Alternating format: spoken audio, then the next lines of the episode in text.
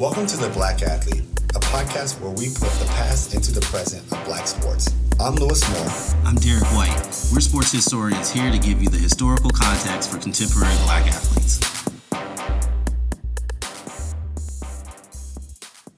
And welcome back. I'm Lewis Moore, author of I Fight for a Living and We Will Win Today. I'm Derek White, author of The Challenge of Blackness and Blood, Sweat, and Tears. Jake Gaither, Florida A&M, and the history of black college football. Welcome back, Lou. Thank you, thank you, thank you. Four more weeks left in the semester. It's 20 degrees outside. The snow's on the ground. I am ready to get this thing started. That's right. It is officially, I am still in uh, New England, and thus it is freezing outside, snow on the ground as well and then four weeks before we move to Kentucky. So there it is. Ooh, is this the first? I think this. We've been talking about this. This might be the first time you dropped that on us. I don't think that's the first time, but if I it think is, it's the first time. Yeah, yeah, man. You back to, going back home to to Lexington University Yeah. of Kentucky. There it Is is. that the team that just lost? that is the team that just lost as the number one team to uh, Evansville, coached by Oh, Walter wow. McCarty, which is in hindsight is one of my favorite UK players. Though, Right. So Did uh McCarty? Did he? Was he a a, a no limit uh, signee, or was that? uh I mean, I know Kentucky. One of the Kentucky guys signed with Master P's no limit. oh, that's a deep Uh, cut. I don't know. That's Yeah, yeah. We'll have to look that up. We'll to, I'll look that up cut. and put it in the show. We'll have to come back to it. He might be one of no limit signing. If so, shout out to Master P for for making this all happen twenty years ago. So There it is. All right, so today, man, um, we're going to talk about black college football coaches. But before we do, we are going to talk a little bit about this breaking news that the NFL has uh, decided to give Colin Kaepernick a tryout slash interview uh, on Saturday before NFL teams. And so, Lou, what do we think about this uh, turn of events? I, I like how you put it. The NFL decided, right? Uh, lets you know that that what we've been saying for the last two and a half years is true, right? He he was blacklisted, or as we said several times on these podcasts, one on the Kaepernick and Collusion podcast, and the other one on the Lost Tapes podcast, that there's a gentleman's agreement going on, kind of kind of like baseball, right? Where all these owners kind of have this agreement to keep Cap away, and now all of a sudden, here the NFL is having this full blown tryout which lets me know that for the last two and a half years, there's not like a Bill Veeck in there. There's not like a Branch Rickey in there who had the courage to strike on their own. And if there was, right, then the Mhm. NFL shut it down, kind of like uh, MLB wound up shutting uh, Bill Veeck down. What, and what I mean by that is at one point, even before baseball's integrated, Veeck uh, was planning to buy, I believe it was going to be the Phillies, and and stock the team all with black players. And as soon as the MLB found, or as soon as Major League Baseball found out, they sold the team to somebody else who was offering less money. So Mm. if there's a Bill Veeck out there, the NFL did them dirty for two years, and now it's like collectively here. Cap, you have two hours to make this decision. Try out on a Saturday when nobody will be watching, so we can also control the narrative. And what I mean by that is, I think there's some shady stuff. It doesn't mean that it's not legit, right? Like we know, Mhm. um, you know, stuff. You know, people try out and someone might be blown away. But I think what's going on is that if it doesn't work out, the NFL will have the opportunity to say he didn't make it on merit, right? That's the Mhm. only thing that's been missing from this conversation. We've heard the vegan diet, we've heard the anthem, we've heard the afro, we've heard about his his girlfriend or his partner tweeting. Um, you know what I mean? Like Right, that's right. every single excuse. Oh, he lost his job to Blaine Gabbert or whatever, even though he beat him out for the job. We've seen his numbers. This is for to me might be that part of it. Like, oh, we, we worked him out and it just didn't quite work. Well, I think this is also, I mean, I think a lot of folks in the sports industry have talked about this over the last 24 hours. But I will say this, that, and I think that, you know, I saw Bomani Jones and talk a little bit about this uh, on his show. Uh, Dave Zirin tweeted about this as well. And I think that part of this is, is that this is structurally a, a flawed plan, right? That there's a sense that, um, you know, the NFL oper- operates on a schedule and Tuesday is the tryout schedule. So if you, you know, if you lose your kick returner on Sunday, uh, Tuesday's the day off. That most teams have, and so they bring in guys to try out on Tuesday. So the notion that they're going to have a tryout on Saturday when all the college scouts are away looking at college athletes in terms of preparing for the next year's draft, uh, and then the NFL staff, the GM, coaches, et cetera, all preparing for a game on Sunday, it gives it's a ridiculously small window. So this will be interesting to see who shows up. Of course, there's not going to be any television or media coverage because they don't want it to get out. I think the other angle is too is that Roger Goodell is trying to, um, um, you know, improve his legacy, right? Like he, you know, he he want. I think he's I think cognizant of the fact that he will be or is defined as the commissioner who blackballed, allowed for the blackballing of Colin Kaepernick. And so this again, I think, as you pointed out, gives him an out, right? Like, hey, we gave him a tryout, it didn't work out. Like, you can't blame me. My hands are clean. Um, and he gets a way to spin the narrative. Um, but that said, I will say this. I think it also speaks to the fact that Cap on, on his side that this dude has been preparing for the last three years and that you know that even though he would prefer to to do it on Tuesday because he understands the schedule, he's ready to go on Saturday, and I think that speaks to his preparation. So I hope you know I'm wishing him nothing the best. But you know, if you watch any NFL football, if you're not still on uh, boycotting the game, if you're watching any NFL football, there are a lot of bad quarterbacks in NFL, especially a lot of bad backup quarterbacks. And I think that's really what we're talking about is a backup quarterback, a guy who could come in and give you a couple of weeks at the at the beginning and possibly be better than your starter. Uh, you got teams tanking for uh, you know trying to get one yeah, of the Tua, t- t- Tua or, yeah. So mm-hmm. I think there's a sense that you know there's a team, there's been playoff teams and having a good backup quarterback, as the Saints have proved, uh, is essential for your any chances of, of home field advantage in the playoffs or making the playoffs or even a Super Bowl run. Um, and so you know, it's it's been, you know, I you know, I'm disappointed. Like when you're if you're a fan and your team is like, yeah, we're trying to win the Super Bowl, and you're not bringing in Cap, and you got a terrible quarterback, then I don't really believe you. And so why should I spend my money? I think that's the other issue. And so I think there's a certain kind of competitive imbalance, right, that is occurring, uh, and teams not doing full due diligence to try to uh, to sign this man. Right. I think just to back up on on that formality point, like I I tweeted the other day that this is kind of like kind of a sham, and and whenever these things happen, these players know it, right? So if we go back to the Negro League comparison, you know, like Jackie Robinson and Sam Jethroe in 1945 when they get the tryout for the Red Sox, they knew it wasn't nothing was there, right? But they're mm-hmm. going to show up anyway. They're going to do their best. And they're going to play their hardest, and that's what Jackie says out of this, right?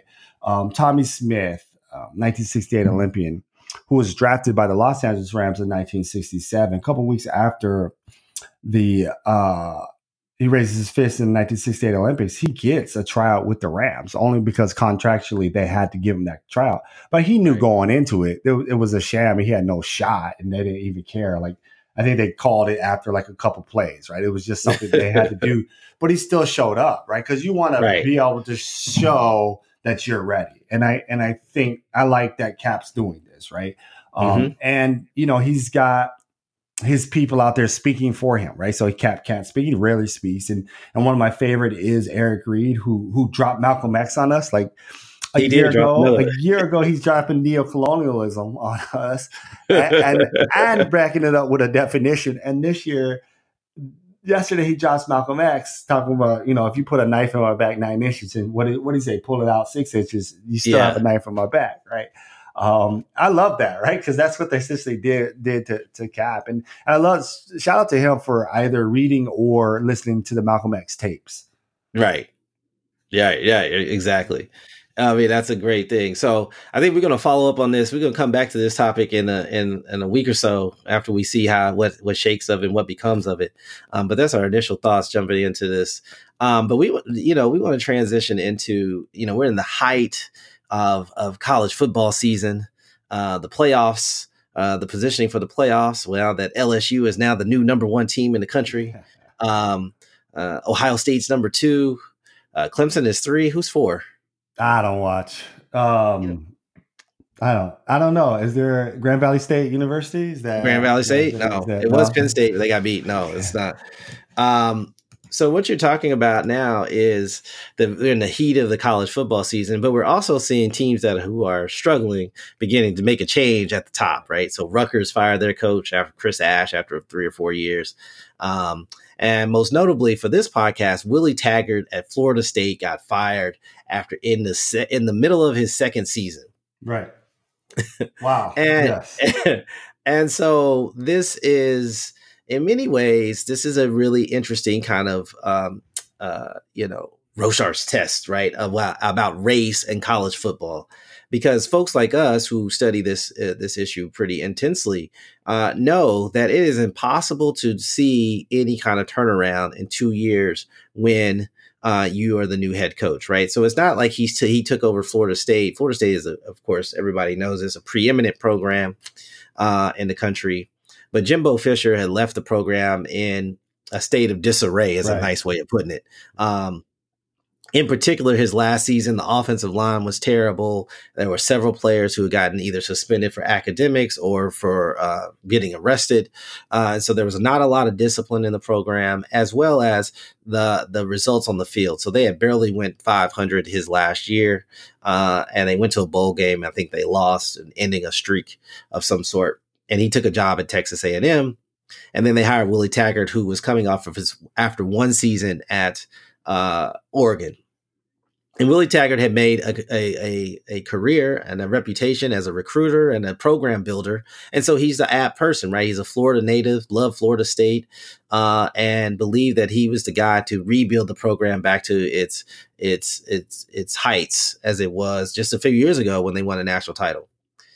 But two years later, they're fired. And year so and a half later, right? Like year and a half yeah, later, yeah. right? Like not even a full not two years, right? Year and a half, yeah. right?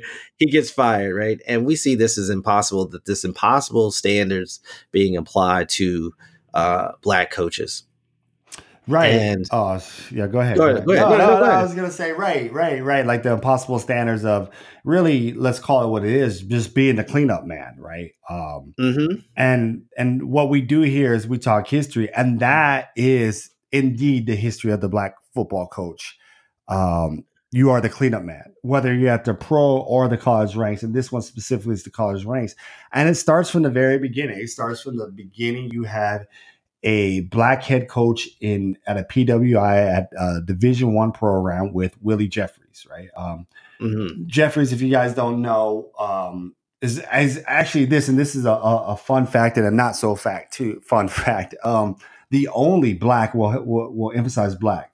The only black yes. head coach that comes from an HBCU in to the Division One ranks at a PWI. So think about that. Since when was he hired? In 78? 79, 79. right? So the season starts, I think it's December 78. They start in 79. Since that season, there has not been a black coach to come from an HBCU into Division One ranks at a PWI. That's to me, that's amazing. But the other part about is this history of of kind of building a program. Um, and so for for those of you guys don't know, Willie, Willie Jeffries is um, came from South Carolina State, right? He had he had a stint he had a stint at Pitt, and then goes to South Carolina State, builds up that program, and that's an amazing feat in itself because at that time in the 1970s, as a black coach in South Carolina, all of a sudden now you don't have the pick of the top black athletes in South Carolina because you're competing with Clemson and South Carolina, and you don't have that type of money, right? To to to to kind of entertain these students, and you're still dealing with, you know, you're still, as people like to say, balling on a budget, right? As as as they have mm-hmm. to do, and he balls out and and and wins a number of coaching awards um, within the state, you know, comparing him to white coaches at South Carolina and within his college ranks has mm-hmm. the South Carolina State as one of the top programs, not only in HBCU programs, but all the nation of his um of his field, of his category, right? And then he mm-hmm. gets hired the Wichita State job, which is essentially a cleanup job. And what's interesting to me is one of the things that come up when you're reading these articles about him kind of getting that getting that job at Wichita State is recruiting. Um, in fact, yeah. on his interview, the the committee asked him I, I guess they were kind of compare preparing him, right? Like in a in a Jackie Robinson, Branch Rickey sense, if he could uh, kind of take these insults. Um, what if like what what are people say are essentially people are saying that you're only going to recruit black players right on the one hand like, right. like he's literally going to bring in an all black team to wichita state so right off the bat he has to deal with the race issue who's going to play and then the mm-hmm. other part that the black coach had to deal with then i think still has to deal with now is that white player right um, mm-hmm. are you going to be able to go on the one hand go into that white player's living room and talk to his parents to, to, to essentially tell him like, look, you're going to be led by this black man. And then on the mm-hmm. other hand, is that guy going to listen to you? And are you going to give him a fair shot? So that's the beginning of, of, of black college coaching, right? Cleanup job. What, how's the recruiting going to go? And no one's really talking about X's and O's, right? No, not at all. Even though he's a fantastic X and O coach, right? I mean, that's, um, you know, just get a little little HBCU. You know, South Carolina State had been, you know, a marginal player in, in black college ranks until the '70s, and so it's one of those interesting places where, you know, during the height of segregation, South Carolina State had a few good seasons, um, but they were not, you know, they were not in the, the elite category with Florida A and M or Tennessee State or Grambling or Southern Prairie View in those days. Uh, and so the fact that he does, he turns this program into makes it into elite status. They make the one double A playoffs, I believe, in sixty in 79, I think, the year after he leaves. Um, and he had built this tremendous program. But, you know, it's, it, you, you, this excellent point about you know this notion of a cleanup man, right? That Wichita State was even considering getting rid of football, right? before right. they were, they were terrible before hire.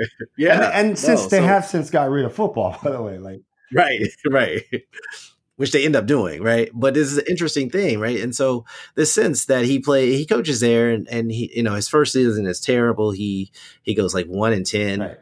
But but wait. by year three, he goes eight and two, right. right. And he finishes second in the conference. He does this amazing job, um, and then the next year he kind of slides back because his first full recruiting class comes of age, and now he has to kind of start over. If you know anything about the cycles of college football, um, and then he decides that he's going to quit his job at Wichita State because he felt like it was too stressful, it was too much work, and not enough respect. And he takes a job at Howard.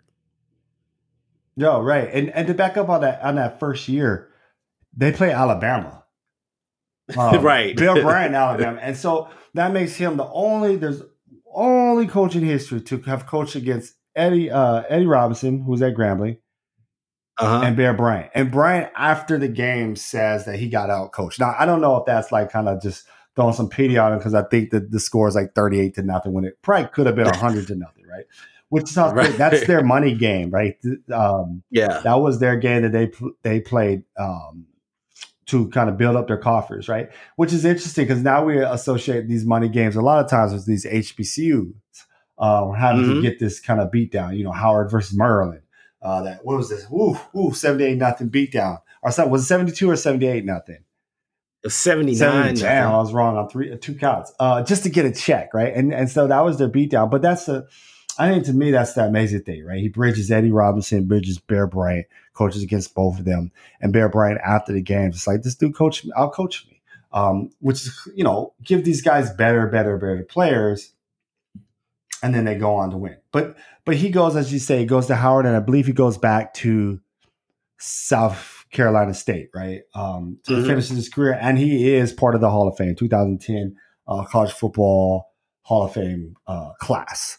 Uh, but but right. he's the first guy, and and for me, what sticks out is when we're you know to get to Taggart, right? You have to look at this history of hiring in in in college football of black coaches, and one of the things that come up is not only are they the cleanup man, is that how much dues they have to pay just just to get there and then never get a shot again, right? And so one of these names that come right. up that we we were talking about uh, was Bobby Simmons, right? Who who mm-hmm. who I believe did 20 years of assistant coaching. Uh, you know, started as mm-hmm. that I believe that grad coach and then working his way up 20 years just to get his one and only major gig at Oklahoma State, right? And before he got that mm-hmm. Oklahoma State job, everybody thought he was going to get that Colorado job, and they hired, I believe, Rick Neuheisel, who only had six years experience, right? And yes. when that happened, all um, all the red flags went up. Like, wait, wait a minute, this guy has twenty years, and I believe uh, Simmons wins Coach of the Year at one point for Oklahoma State. Mm-hmm. Gets fired and never gets a shot again which is crazy. Yeah. And we see this time and time again at, at the college ranks. And so, like one of the things that that Willie Taggart, you know, I think there's two sides of this Willie Taggart getting fired story, right? There's the Taggart, the the part that we talked about earlier, right? So far as this cleanup that that black coaches are getting these terrible jobs and that they have to make do, and so they're already starting with a difficult circumstance, uh, and so to win and to win quickly to appease boosters with this kind of racial politics that are often ly- lying underneath the surface uh, is is a very difficult kind of endeavor. But the other side of this, and I think this is the part where we got to deal with now, and I'm actually looking forward to see what happens to Willie Taggart, is that black coaches then when they get the when they get fired, they never get rehired. Yeah. And your point about Bill Bob Simmons, so you know we did a, a thing, a quick account and so this may this is mostly right there have only been four coaches as far as we can tell that have been rehired four black coaches that have been fired Yeah, and rehired right. right tyrone willingham got fired at notre dame and got another job at washington charlie strong got fired and then and the last three are all in the last couple of years Charlie Strong got fired at Texas and got a job at South Florida. Kevin Sumlin got fired at Texas A&M and got the job at Arizona. Mike Locksley got fired at New Mexico maybe a decade ago and then worked his way back and now is the head coach at the University of Maryland.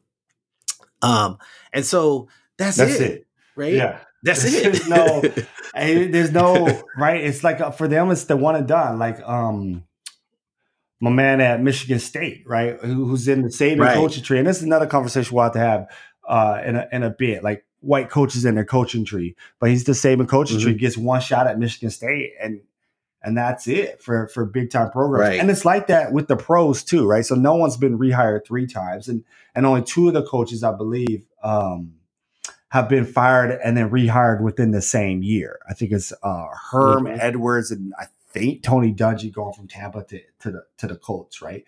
Um, Mhm. the rest have to have to have to wait, and some guys never. You know, what's his name? Raheem Morris, uh, who who at one point was like ten, I think finished ten and six one year with the Bucks. He's never ever gonna see a head coaching Oh. gig ever. No, Never, never, ever, ever. ever. No. And he, and he had a decent, and he had one good year, some okay years. He's is never. And what's his name? Who Schiano, who who replaced him, I believe. Um, and he's in every, you know, he comes up in every Every search. every search. He comes up like you know, every search he comes up just because. Greg Schiano's gonna get the Rutgers job, just so you Again, know. You right? Did he already have it? Right. Like just because he had one He had good year at Rutgers, Rutgers, right? Like one or two good years at Rutgers. He built Yeah. which is big. Okay, you build a program, which I, we can't get into build, building Rutgers. You, you know, has so much kind of talent Mhm. around there, but whatever. Um, right, and and that's the other thing. Like Willie Taggart, like you're seeing this in, in, in like live, right? Is he when you're watching it? Once he gets fired, like man, he's never going to get that, right? Um, and it's not like he didn't have an amazing run, right? For me, looking at Taggart, he's like if we're looking at him, I was thinking about this the other day he's a little bit different, right? So we mentioned Bobby Simmons. Bobby Simmons had to wait 20 years to get his big gig. I think Mhm. the time clock is a little bit faster now for black coaches, right? Uh, to get Yes. that gig, right? So that's that's that's what's new about this, right? So so it's not, you know, Taggart graduates from he's you know, his quarterback at what? Uh, Western Kentucky breaks the rushing Mhm. records as a quarterback uh, for for that level. Um, goes into coaching ranks, and he's part of that Harbaugh tree, right? Harbaugh's dad, Jim Harbaugh's dad, was his coach. Then he goes to, to work for uh, Stanford for a bit, and then back to Western Kentucky in South Florida, Mhm. right before he gets that Oregon job. Um, but so he's worked his way, right? He's paid his due. He's Yeah. he's done everything, and he's and he's had to build at every program, right? Uh, Western Kentucky was terrible, and even while he was playing, they were talking about getting rid of that program. South Florida is like, come on, you got to recruit in Florida against the big dogs, and he does it. Um, Right. and then he gets that the Oregon job. I believe he gets it not only because he's he's really good at South Florida, but he blows away in the interview process because Oregon uh, has a Rooney Rule uh, that you have to give black coaches or minority candidates a shot, and he blows them away. He's like the Mike Tomlin of football, and and within a year he's at Florida State job, and. And this is the conversation I want to have with you because on one hand, like I don't think he's going to get rehired any big time program soon. Um, but the other thing is, we had this kind of debate. I think he only gets that Florida State job because he's known as a recruiter, right? And I think that's another tag against the black coach, minus someone like a, a Franklin or a Sumlin who kind of get tagged as being offensive guys. Um, And I Mhm. think someone's going to lose that tag quick and never he'll he'll he won't get a third job.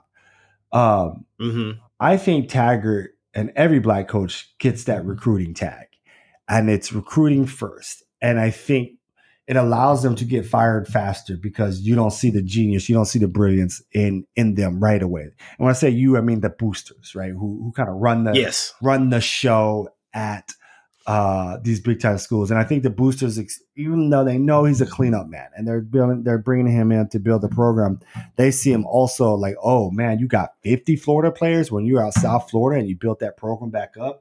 When you get here, because mm-hmm. we're Florida State, you're getting like a top, you know, you know, top two recruiting class, and you're going to win right away.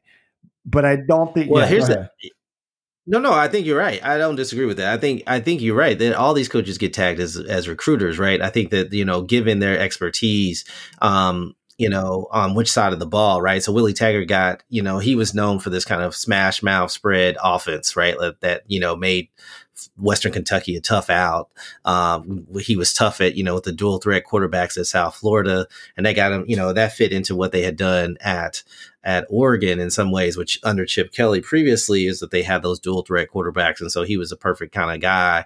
He had ran enough kind of offense and then he could recruit. And they're thinking is that if you can recruit South Florida, you could go into California and recruit and which is where Oregon gets a lot of his players. And so that's kind of the expectation, right? And so, you know, he wasn't at Oregon long enough to even hear, you know, for us to even hear one way the buzz, you know, how people were, the fans were feeling in part because, you know, we got East Coast bias, right? Because we're not, you know, we're not that, we're not out there to hear those stories. Let's just be honest. Um, and then two, he left so quickly for Florida State, and I think you're right. Florida State was thinking like, well, he that you know quietly what had been happening as a, a former Florida resident is that University of Florida had been dominating the recruiting in the state uh, and both versus Florida and Miami, uh, and I mean against Florida State and Miami. And so Florida State knows that in order for them to get back on top, to be the dominant program, they have to win Florida. And so they needed to hire a guy to recruit Florida. I think Taggart's problem was this. Um, in particular that and i think one of the reasons that he got the, qu- the even quicker hook than we expected is that he did not even give uh, the boosters and fan hope in the off season. Like recruiting is about hope. Like if you bring in the number one recruit, you're like, oh, we're not winning this year, but next year we're gonna have the number one recruit, right? And I think that he did his recruiting was solid, but not spectacular. Does that right, you know like? And I think they they brought him in to be spectacular, right? And you know, I think you know they didn't have any quarterbacks. I think there was a big story. Uh, I only followed this because there's a, a, major recruit on one of those Netflix shows who pick, ended up going to Maryland and uh, over Florida State. And Florida State fans were upset. Like, how are we losing to Maryland? A recruit to Maryland, right? Like, um, and so their point is like, if you're not going to win games and you're not going to get, you know, four and five star recruits at every position, um, we're going to find someone else is. And so I think that like he was hamstrung in two ways, right? So when you get this tag as a recruiting, uh, you know, as a recruiter, then you got to recruit and you got to give them hope. Um, and then that gives you a little bit more time to buy into to to develop your program, develop your X's and O's. But it's you know Taggart, I think you know in particular Taggart, it was was he was he was caught on both ends, being black being labeled as a recruiter, not having spectacular classes, and then the offense and the team production was was not what Florida State expected it to be. Although it's not that much different than what it was in in Jimbo Fisher's last year, to be perfectly honest.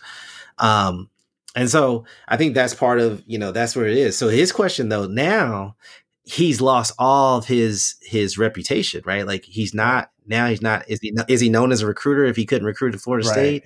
He was known as a little bit of an X and O guy, but his offense struggled, right? So now the question is like how does he get how does he get back into the coaching ranks, right? Whereas Kevin Sumlin, you always well, you know, his offenses were good. He just didn't win enough for Texas A and M, right? right? Um, you know, um, Tyrone Willingham, everybody felt like he was wronged, um, but he got the Washington job and didn't do very well there either. Charlie Strong, we always felt like the defenses were pretty good, but they just never could put it all together. So South Florida was a kind of soft landing. And Locksley got fired and had to work his way back up, be, you know, basically being the offensive coordinator at Alabama. So it's interesting, like, to see what this Taggart, the next few steps for Taggart are going to be, because I think your point is right when you're white, you still get to keep those parts of your. You could have a bad offense and still be seen as a as an offensive right, guru. like uh, Kingsbury, Kingsbury, right? And right. go straight to the right. NFL. You could be terrible and go mediocre, right, at best, and go straight right. to the NFL. um, and I have as right, an offensive right.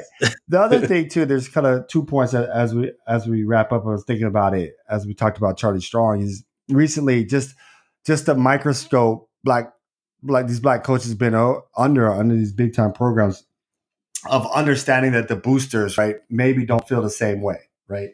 So mm-hmm. you know if you go to texas you go to florida state you know you got to win over the boosters. And i think there's probably yes. always something from the boosters who think uh, i don't know right? That's what happened with charlie strong like like the, the people with the money didn't even want him there in the first place uh, right? Right. Um, and i think you know that's the the step that these guys have to worry about. The other thing, and I think uh, we we had a really good conversation and pre talk on this, is building pipelines, um, and mm-hmm. how we talk about white coaches being able to keep their reputation as offensive gurus.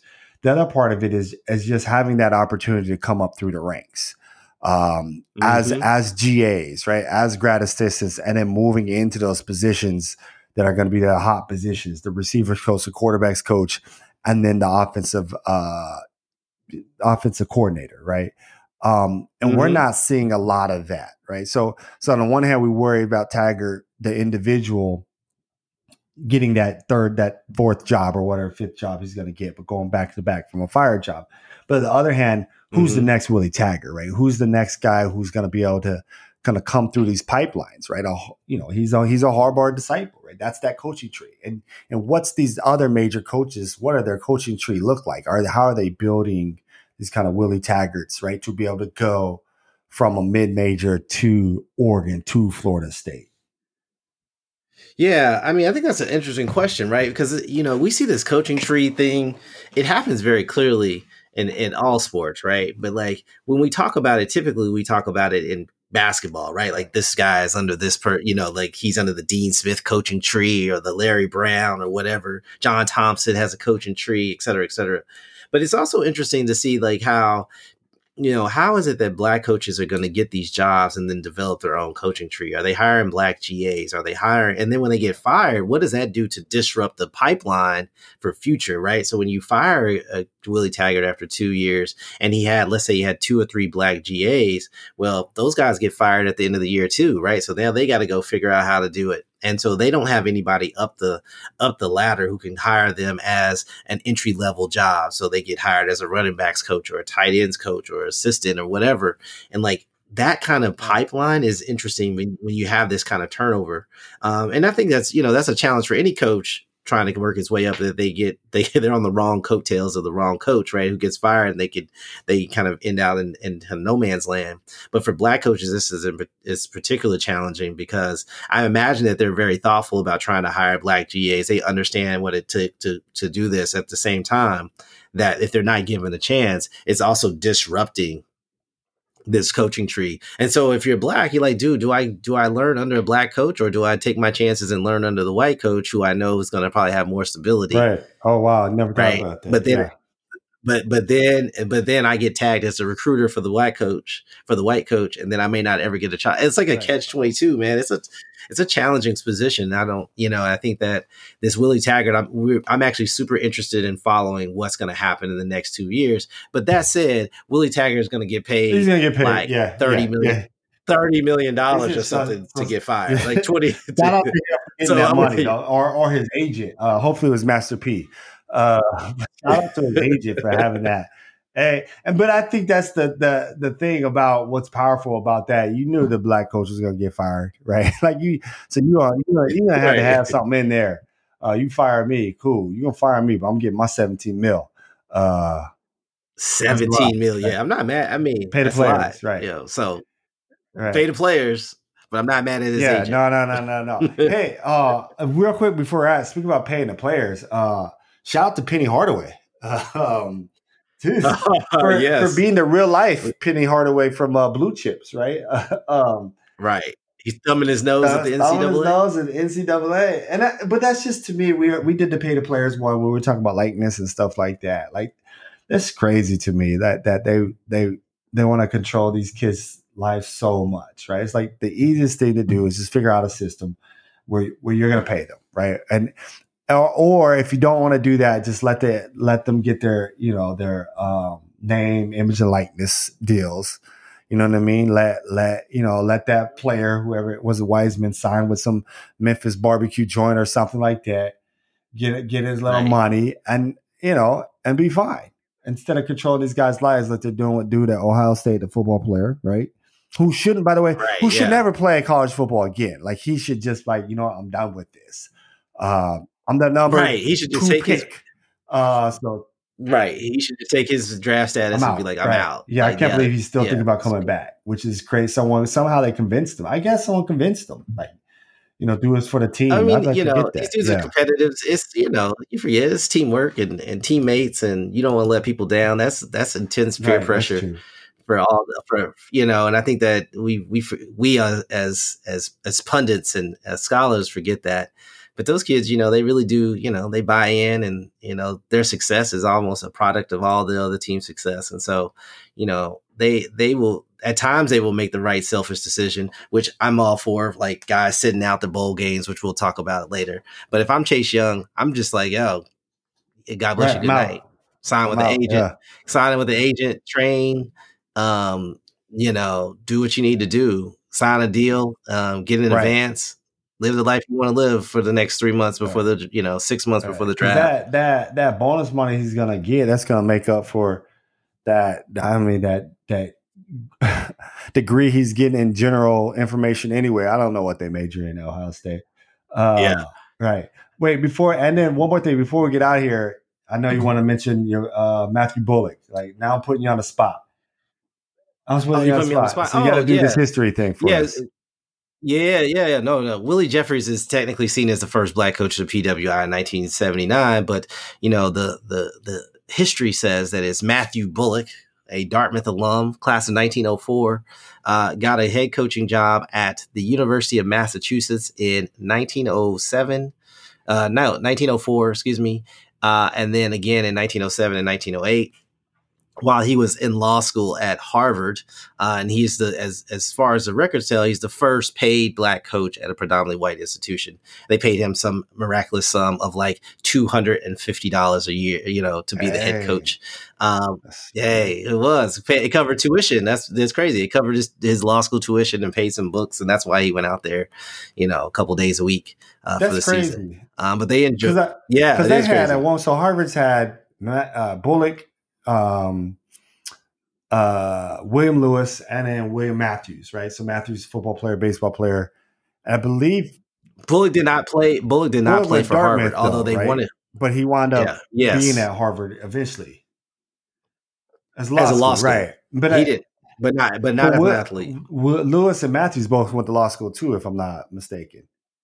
Right. So it was interesting. They changed the rule in 1903, 04, literally right before Bullock was about to graduate, because Harvard had basically wanted him to come to, to the law school to play football for them.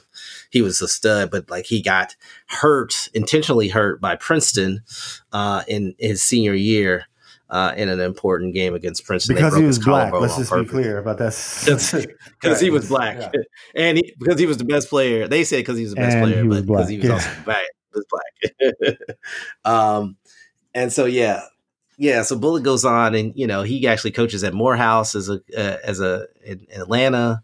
Um, he has this interesting life as a head of the first urban league, the Boston Urban League, and it was the YMCA during World War One, and uh, is a parole head of the parole board in the state of Massachusetts, and he becomes a member of the Baha'i uh, religion and one of their chief spokesmen. He lives to be like ninety years old, so it's like you know, Sounds like interesting someone should person. have wrote a book about him.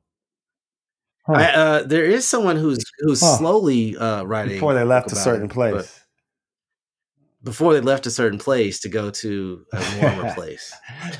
Slightly Everyone, warmer, you can always go back home, right? Like everyone wants to go back home. So, Exactly. You can always go home. So yeah, Well, well, Lou, man, let's wrap it up. Um, yeah, this is another fantastic episode, and I think we'll be heading when by the time this hits, we'll be talking Cap. about.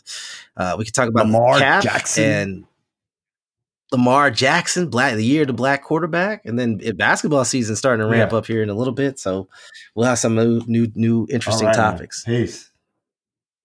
Peace.